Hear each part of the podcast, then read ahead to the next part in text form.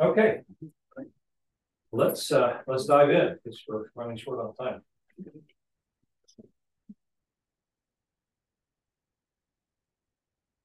Heavenly Father, thank you so much for your word, for the promises in it, and especially for you, the one who gave it to us uh, as the means by which you've chosen to reveal yourself to us and your grand plan of redemption, the purpose of why we are here, where we came from, and where it's all going. Um, we can have settled peace and joy uh, because of these things, because of what you have said. Uh, there are many things in our personal lives and in the world around us that threaten our peace and our joy. Um, if we look at them circumstantially, we just see them at face value. But we thank you that we, um, as Paul says, that we see, um, uh, we don't regard no one according to the flesh anymore. We look at at this world through eyes of faith, um, and we know some things that inform our viewpoint and that bring uh, peace and joy, even in the midst of difficult circumstances. Thank you for this conversation, Peter, um, at the end of chapter thirteen that we're going to look at this morning, for the example of Peter's uh, descent in pride uh, to the point of denial, his repentance, and then later the witness of his life um, after the Holy Spirit and after the resurrection, which shows such a marked contrast and reminds us of your ability to transform uh, people with like us, with all of our, our sin, our pride, our baggage, our, our up and down emotional state, um, that you are able to use us in spite of ourselves. And we thank you for that truth. Drive, drive it home to our hearts this morning, I pray in Jesus' name. And bless the service as well, too, with uh, J P and Eric, as they talk about the camp. In Jesus' name. Amen. Two weeks ago, we looked at um, that second part of our notes there, the second section, the timeline of Peter's prideful descent into uh, toward his denials.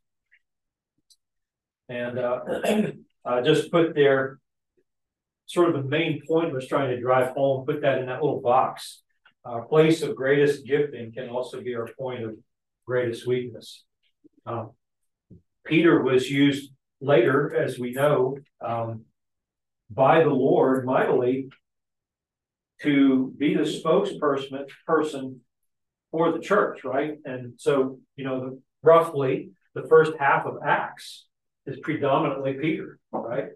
And then uh, then the account shifts in Acts to to Paul as the, sort of the center of gravity for the latter half of that. But Peter was the one who stood up and preached the very first sermon in church history, right? Um, if you if, you know, as, as I do, I think most people count the birth of the church at the at Pentecost when the Holy Spirit came. And so he stood up there and he uh, represented the gospel in front of um, what you might call a very, well, it's a mixed crowd. I was going to say hostile crowd, but, but a number of people, three thousand were added. That's pretty good, first day. And that's no credit to Peter, though, right? And that's the point. That's what we've been looking at. So we looked at uh, two weeks ago, and we see that humbling process that he had to go through, where the Lord used those denials um, to expose to Peter in a very hard way the fact that, Peter, it's not your determination that's going to make the difference in the long run. I mean, right now, you're saying, I will die for you, right? And we're going to see that in our text. And he comes out at the arrest of Jesus. He comes out with a sword. He's going to go up against hundreds of men. You know, trained guards and soldiers, uh, battle-hardened Roman soldiers as well, which I believe were part of that, that mix. Um, uh, that's, I mean, That's boldness, right? That's boldness. But there was a major flaw there, and that was his pride. You know? And he was confident in himself. And, um, you know, that's an obvious thing when you see it in somebody else, but it's not so obvious in ourselves. And I'm sad to say that the Lord has to take, I think, each believer, uh, sometimes through multiple seasons of difficulty, to bring us to that point where we really, truly recognize that we, of ourselves, we cannot persist and hold on to and, and, and be all that we need to be for Christ. Right. Sometimes, uh, you know, in, in this, I call it the overboiled gospel, that's popular in a lot of churches, where we talk about salvation as a past tense, right? So where were you saved, right? And, and and we kind of know what that means, and you know, but I'm always a little bothered by that, you know, because the, the fact is, yeah, maybe, uh, well, certainly God worked in my heart at some time, right? But that process continues yeah. to now, right? As Larry said in his testimony, our testimonies are not just, you know, some moment that happened, you know, some years back, but what is God doing now? What has he brought me through all of these years? That's all part of our testimony. We're all part of, in the process of being saved and in various states of growth. So, you know, when you when you encounter somebody who's a, uh, um, uh, just one quick example, we're, we're working right now with uh, a C E F uh, chapter. There's a, a, a young man who's come, he's in his early twenties, and he's very eager to serve. And he's he's got, you know, his involvement in the church over here and the Gideons over there, and he's eager to serve. I was plugging in everything. And, And uh, we're happy to have him on the committee, but after he left and we were talking about that, you know, the thing I said was, we want to make sure he doesn't, you know, overcommit and burn out. And and, uh, and so when you see somebody who maybe was where you were twenty years ago, you don't want to, you remember what that was like, right? And enthusiasm and excitement. And, and you talk to older Christians and they almost seem condescending, and they're trying to temper that excitement with, guess what? There's some rough waters ahead, right? Um, but but but we're we're called to love each other, right? And be patient with each other. So when you encounter a Peter, you know, a younger Peter like this, who's just dogmatic and ready to go, and revved up and fired up, um, just just impart some grace, right? Just, just extend some grace, and um, let the Lord give you the right words to say at the right time, and just be there when. When they fall and when they stumble. Yeah. We've been studying Jude uh, on our trip, and we finished that up. And right there at the very end of Jude, he's he says, you know, he talks about on some who are doubting, you know, have patience, right? And and and go snatch others like a firebrand out of the fire, you know, and, and so forth. There's there's a there's a sense of of not, you know, um, yes, we come down hard on error and false doctrine, but we need to be gracious with people. Be gracious with people. All right. Um, so there's there on your notes, we have those sort of seven steps down, if you will, or just I, I called it a timeline, um, but it is it is definitely a descent. Peter thought he was getting stronger and better, more committed as the years went along, and in a sense he was, but there was a chink in his armor, right? And the same mouth that the Holy Spirit would use to save three thousand people on the day of Pentecost was also the same mouth that just a few months earlier had denied the Lord in a very strong way, right? It wasn't, it wasn't any casual. It was very deliberate, very strong. And that is in all four Gospels, it talks about the denials of Peter. And so we saw in there, um, point number two, it's Jesus' first prediction. And then point number five, right? Jesus' second prediction. Even the Lord himself, he had to warn Peter twice at two separate occasions. You're going to deny me. And Peter was like, no, no, no, no, no, no. These, all these others will. I will not. I'll die with you, right? And he was serious. Oh, he was serious. Yeah, he absolutely. He, I'm sure he was completely yeah. uh, genuine in, in his feelings that moment. All right, So it's a good warning to us. And then the warning from First Corinthians there at the very end, First Corinthians ten. So if you think you're standing fall, firm, what?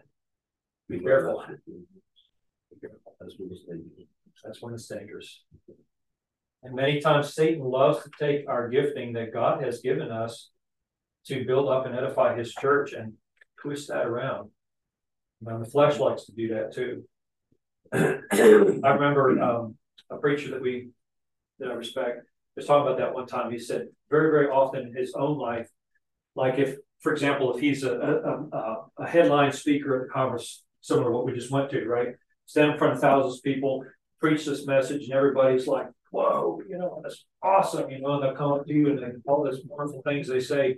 And he says, inevitably, like the next day, or, you know, if that's a, like a Saturday or Sunday, and then here comes Monday, Tuesday, and then there's like this emotional, you know, and spiritual low point that comes after that, you know, and almost like Elijah. Remember Elijah, yeah, Mount, yeah. Mount Carmel? And then he, that, that high point, and then here comes the threat from Jezebel, and he runs scared um, through with us. Okay, I think you get the point. Yeah, that is an extreme to one side, but then there's an extreme to the other side where sometimes people don't even want to for fear, for fear of messing up, or for fear of not somewhat being successful, I guess, in their endeavor to serve. You know, like, I'm not going to teach because I don't know how to teach. I don't have time to teach or something, you know, or or someone to say, well, I'm not going to, I'm not going to do that because I'm not good at that, you know. So there is a little bit we can get to the other. Maybe some of the other, some of the other disciples may not have stepped up because Peter was so bold in his what he was saying. It was like, I'm not like Peter, so I'm going to kind of put my brakes on a little bit. Nice. Does that make sense? It does. Mm-hmm. You know, so we have to not be letting, we have to let the Spirit work through our life and not let other people influence how we want to serve. Mm-hmm. I mean, because uh, we all are supposed to serve. That's right. In one way or another. It doesn't have to be in something that's showy, but we all have to serve. So, uh, you know, I don't know, maybe the other disciples could have done more. Does, does that make sense, kind of? You know, so. Yep. Every road has two ditches. Avoiding the one you don't want to have. Yeah, right? That's right. And it's almost like uh, what you said, we talked, touched on this last time too, that there's kind of a, an Old Testament counterpart to Peter, which is Moses, right? Moses went through a very similar process of humbling, although his took a lot longer, forty years on the backside of the desert, right? He tried to do it first in his own strength, and that fell flat, right? He had to run for his life, and forty after forty years of being a nobody on the, it, it says that in text, the backside. I mean, the desert isolate enough, but this is like, you know, the backside of the desert.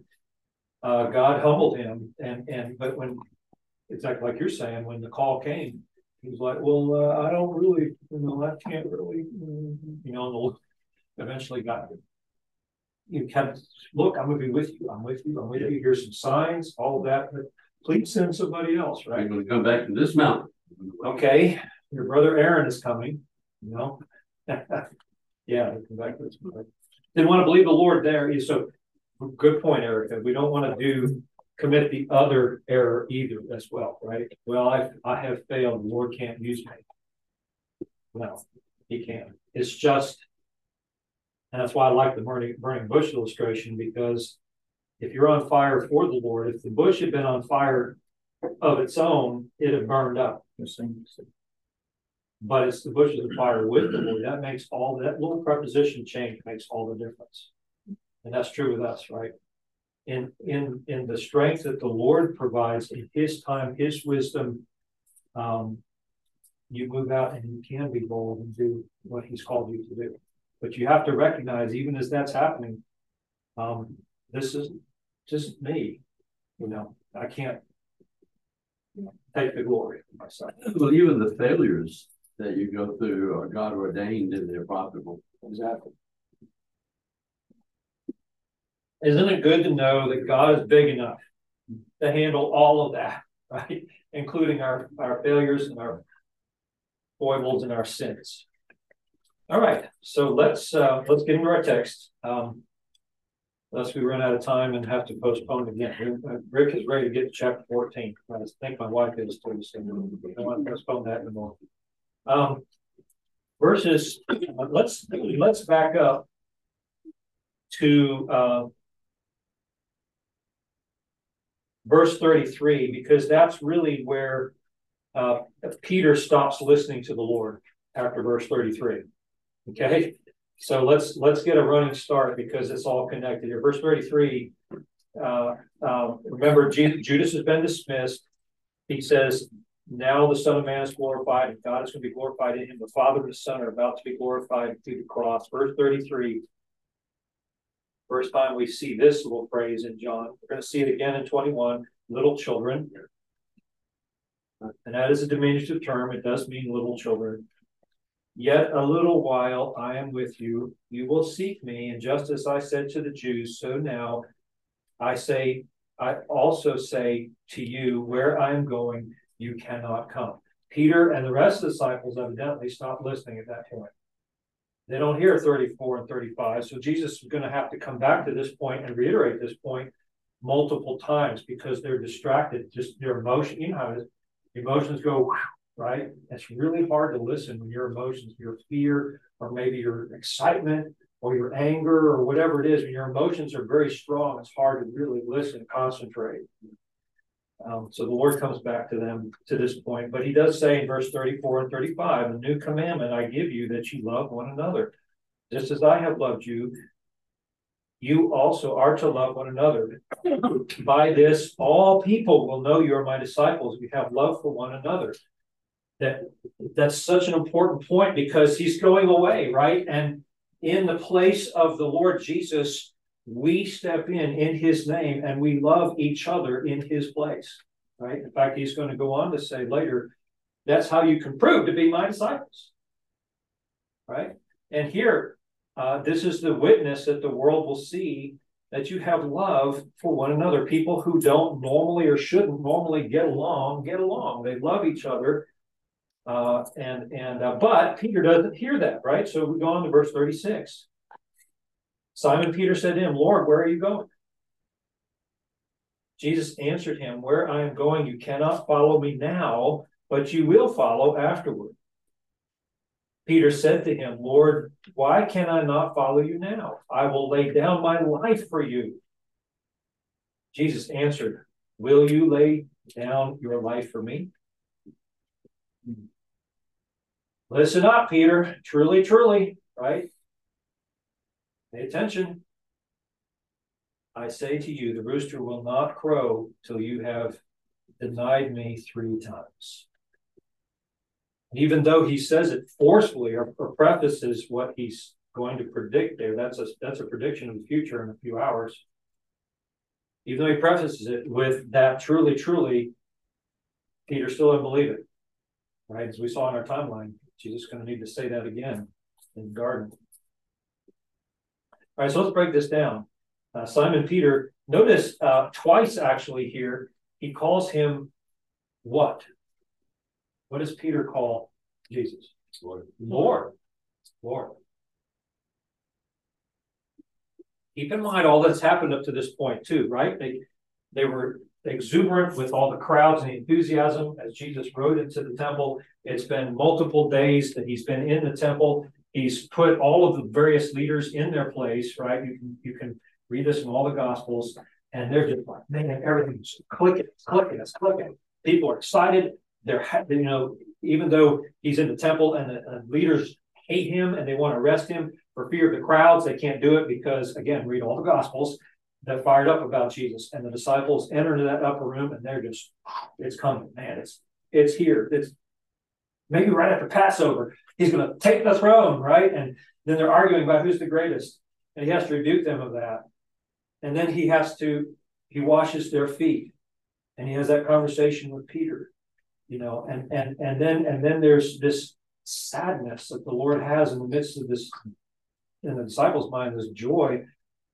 And he talks about one of them is going to betray him. Now, remember, John told us that they don't know yet that Judas was dismissed for that purpose, right? They still don't know that yet. So they don't really know why it is that the Lord is, you know, uh, who among them it is, you know, that that's going to betray him. They know Judas has been dismissed, but then he hits them with that gut punch in thirty-three. And remember, when we studied that, we, we looked back uh, uh, at chapter seven and eight. Twice in those chapters, John records that he did, in fact, tell the Jews, which are his enemies, I'm going to, well, you cannot come. I remember that in the context, uh, after they insulted him and everything, and we broke that whole thing down, what Jesus is saying is, I'm going to heaven and you're not going, right? And so here Jesus ties that statement to the disciples here, and they are devastated. They have no idea what to make of that. What are you talking about? And now, Jesus predicts Peter will deny him specifically. And I'm wondering, I don't know, but I, I can imagine that their minds are swirling, trying to make sense of all that's happening. It just, they look like things are going in this direction, and now they're going like, what is happening? The, the plane was taking off, and we were doing, we were gaining altitude, and we were looking great, and all of a sudden, we're smoked, and we're headed down to the ground, right? Um, so they are very devastated, and that's why in chapter, in the next chapter, the first verse is, let not your hearts be troubled, right? So Peter is trying to make, and Peter, as the spokesperson person for the disciples, there's a lot of buzzing, actually. I think that that when Jesus spoke those words at the beginning of chapter fourteen, he had to speak up a little bit. Let not your hearts be troubled. We often think of it as kind of maybe, maybe we don't, but I think of it as a soft. I think he had to, because there was a lot of conversations and whispering. You know what I'm saying? There's just this emotional. How do you know? Excitement. How do you know that's there? Like I said, I don't know, but I'm uh, based on their emotions and based on what I know. Human nature. They're not going to sit there and be quiet. Plus, many other disciples speak up. Peter's the first one to speak up. We're going to hear from Philip. We're going to hear from Thomas um, uh, throughout the early part of chapter fourteen. Um, I know that's uh, uh, I said Thomas, but I think it's yeah no Thomas Thomas in verse five, and then Philip. Um, so the, the the various disciples are speaking up, and we hear from some that we don't normally hear from, right? Which, again, leads me to think, babes, that that's why they were all upset, okay? And the the the you there, he's not talking to Peter. The you is plural. So he's not just saying, okay, Peter, I just told you you're going to deny me now. Peter, don't let your heart be troubled. He's talking to all of them, okay? And the, and the word hearts is plural as well, okay? So they were all very troubled emotionally. And, and so, anyway, Peter is... He's addressing him as Lord, right? He's had to go through this process of, of, of what he thought was going to happen with what the Lord has told him, and he knows that he's Lord and Messiah. And so there's a sense of humility there, but there's still some pride behind that, right? There's still some pride. He doesn't want to believe this. Lord, where are you going? They've been leaning on him this whole time, and now... You've connected us to the Jews. All right, so it's fine to tell your enemies, okay, you guys aren't going where I'm going, but we're with you, right? We're following you. You, you know. And now, and now we say we can't. Jesus answered, "Where?" Now I love this. Here's some grace, right? Because the Lord now goes back to explain verse thirty-three in more detail. He says, "Where I am going, you cannot follow me." What? Now. Ah. So it's not, you guys aren't, I'm not lumping you in with those Jews, those enemies of, of mine who rejected me and are on their way to hell, okay? I'm not putting you there necessarily. There is a similarity in the sense that I am leaving all of this, right? I'm leaving you guys and I'm leaving them. But there's coming a time in the future where you can follow me, the rest of that verse, right? But you will follow me what? Afterward. Okay. As I got to thinking about it, when I first studied this time back in more detail, I got to thinking, well, where is Jesus going? now. That Peter will go later. The cross. The cross. Yeah. That's what gave me the first clue, the inkling, and then I began to see it in the rest of John as well, of that idea of the way of the cross, right? That everybody, and there's a sense in which Peter represents here as the spokesperson, every believer, right?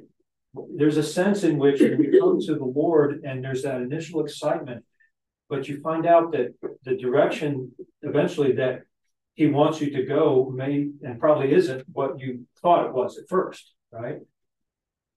What do you mean there's these difficulties? What do you mean that I have to suffer loss of friends or maybe a job or, or in some cases, loss of life, even loss of property? You know, the writer of Hebrews says that, you know, to, to those people that they lost their property. Peter as well himself writes to believers that have been under persecution. Um, yeah, uh, you know, uh, we as people, and they're they're just like we are, they're sinners. Um, sometimes we hear what we want to hear. Yeah.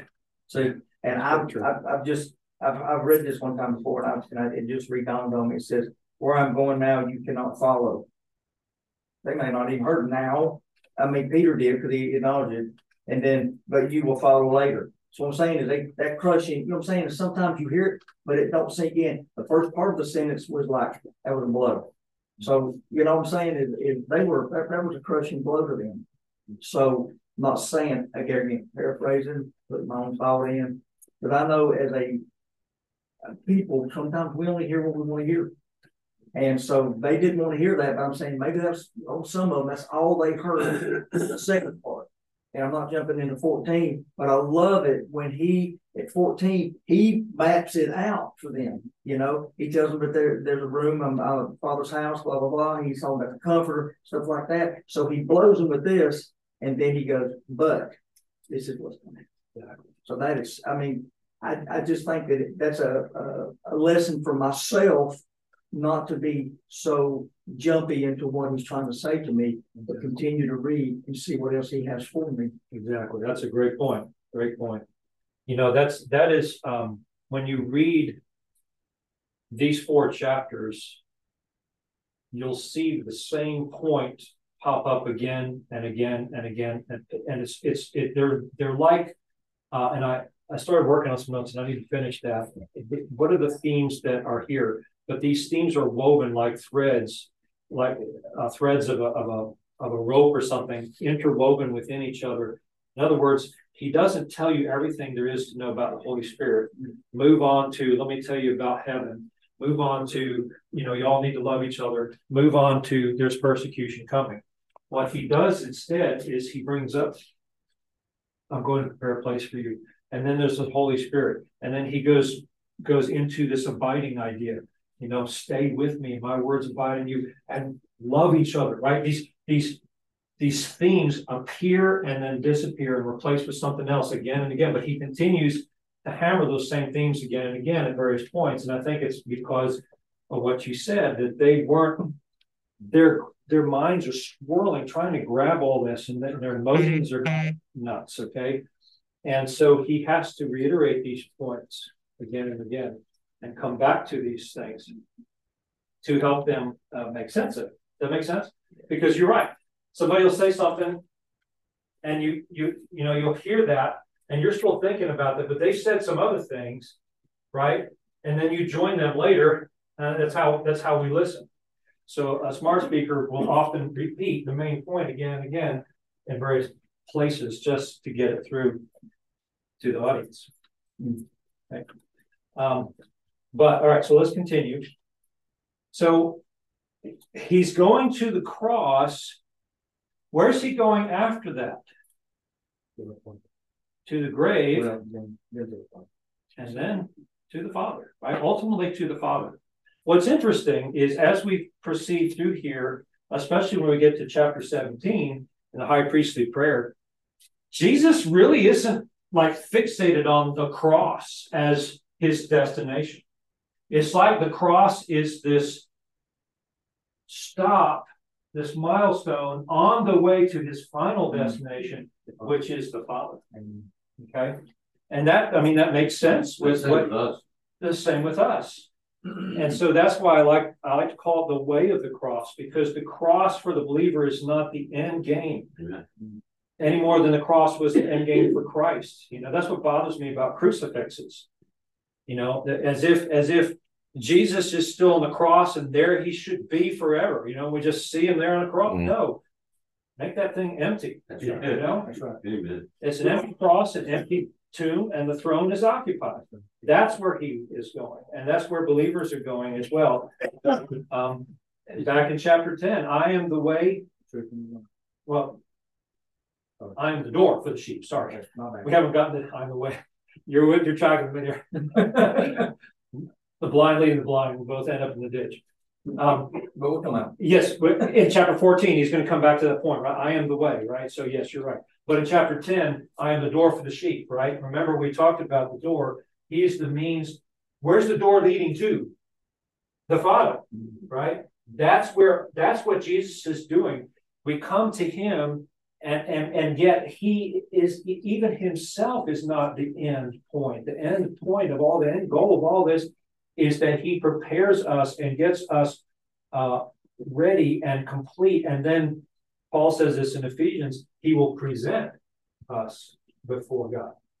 That's that's. That's where we're headed, okay? That's where Peter's, that's where the Lord is headed. That's where Peter's headed. That's where all believers are headed. But unfortunately for Peter, there is a real cross coming, okay? Just like Jesus, okay? But not now, right? Not now. So in his grace, the Lord explains this. No, guys, I'm, what I, I don't mean for you to think that, like I told my enemies, you're not going to heaven with me. That's not what's happening here. It's just that right now you cannot come with me, but you will follow afterward. Okay, so look at verse thirty-seven. This is uh, where we are, point three on our notes now. um, Peter said to him, Lord, again, there it is again, why can I not follow you now? I will lay down my life for you. He's ready to go right then, right?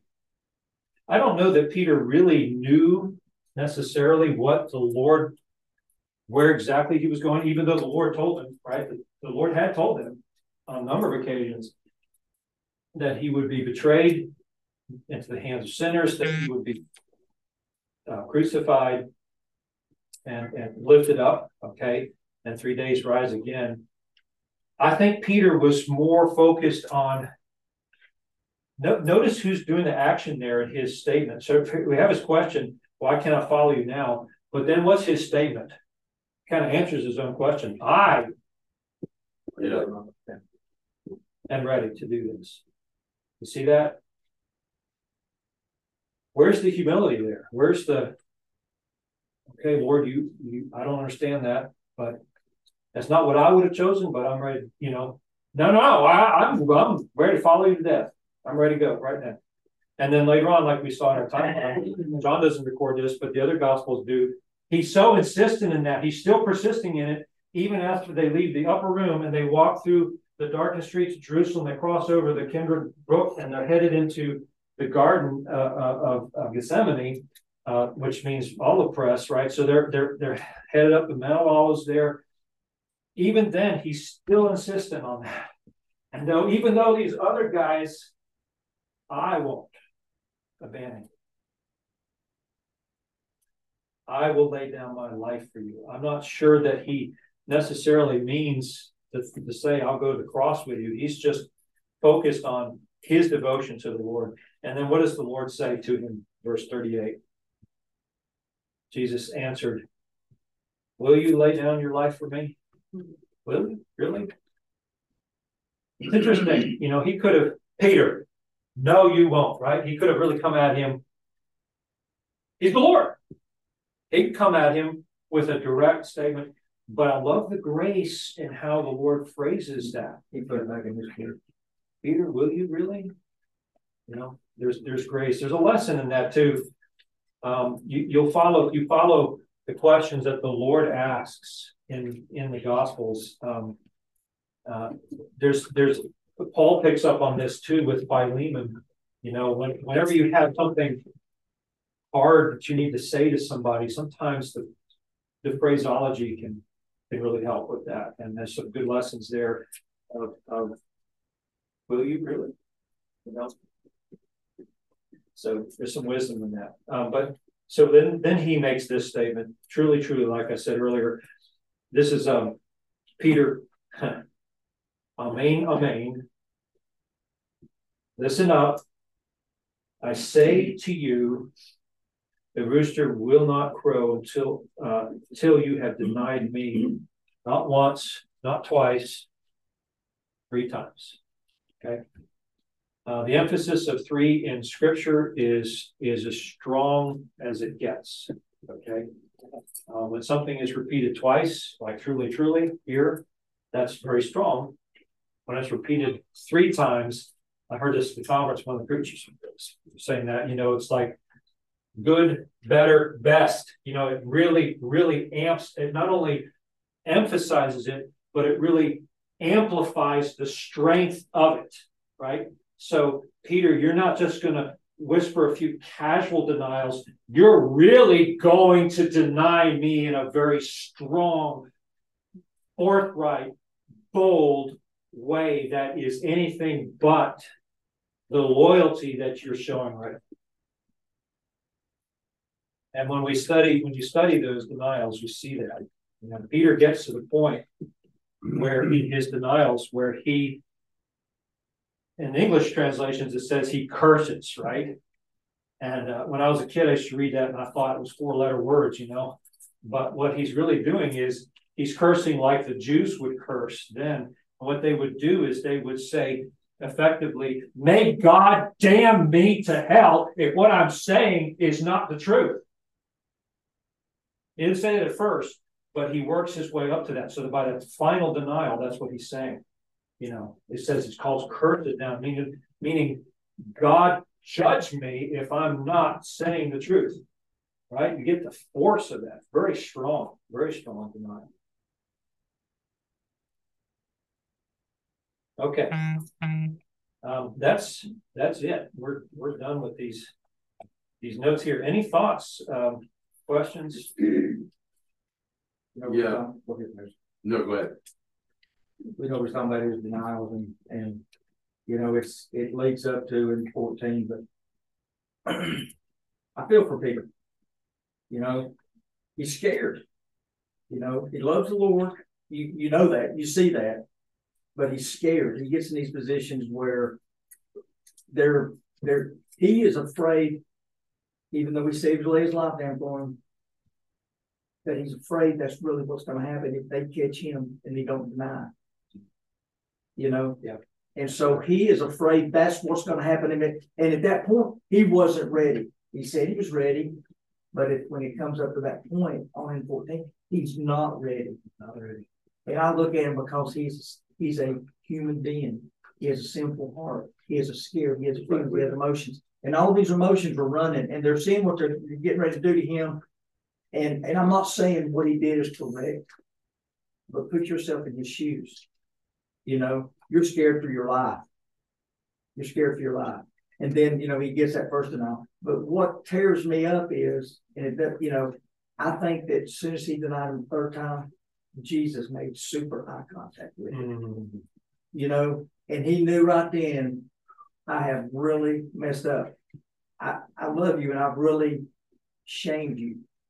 But the, the the the scaredness and all that gets overshadowed and overtrump by the broken heart that he feels for what he did to his Savior. Mm-hmm. And I, I that's it's it's a it's so that is such a deep. This, this study we're going to do is when we get into the denials and stuff, that is really deep.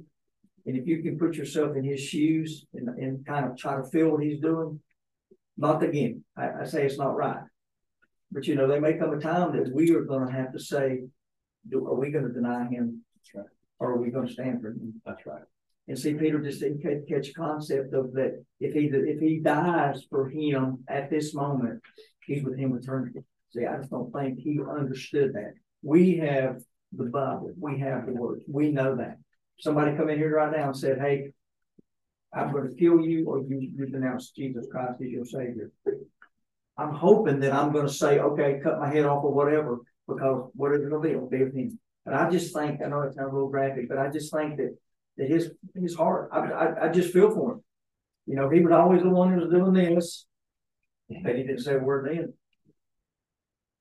Yeah, when the Lord looked at him on that third day, yeah. You can almost see the Lord looking in that text. I mean, it's just like cameras, you know, that zoom right into his eyes. Yeah, it appeared like that. But, you know, uh, a lot of believers, and you're right, and I've heard people saying you probably have wondered yourself, and you hear stories um, of, of, of, you know, of people like uh, we've been listening to in our ministry conference, of people who um, uh, were persecuted, you know, put into really awful situations where deny the, deny the faith, or we're going to kill you, or we're going to... Uh, break your family and whatever else, all of these kind of hard things. And we wonder, you know, would I be able to stand there?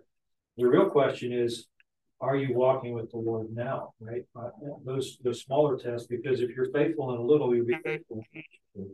And, and but, like Peter, and again, I think this is why I tried to make this point heavily in our notes here, is that like Peter, there's no way, you know, the same The same grace and Holy Spirit and Word of God that you depend on in your day-by-day walk with Christ is the same power that you draw on in moments like that.